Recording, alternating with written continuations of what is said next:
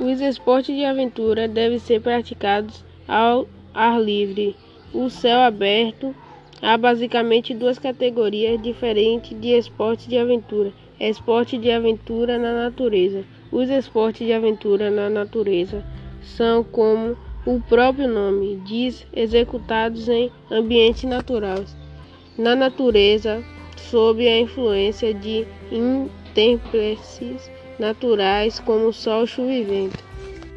Exemplo de práticas corporais de aventura: asa delta, arvorismo, paraquedismo, balonismo, tirolesa, mountain bike, skate, powerroll, canoagem, mergulho, escalada, skyline, surfer, corrida de orientação e bungee Os esportes de aventura na natureza são definidos como aqueles que envolvem um nível muito maior de risco físicos, que podem estar relacionados à velocidade, altura ou outros elementos.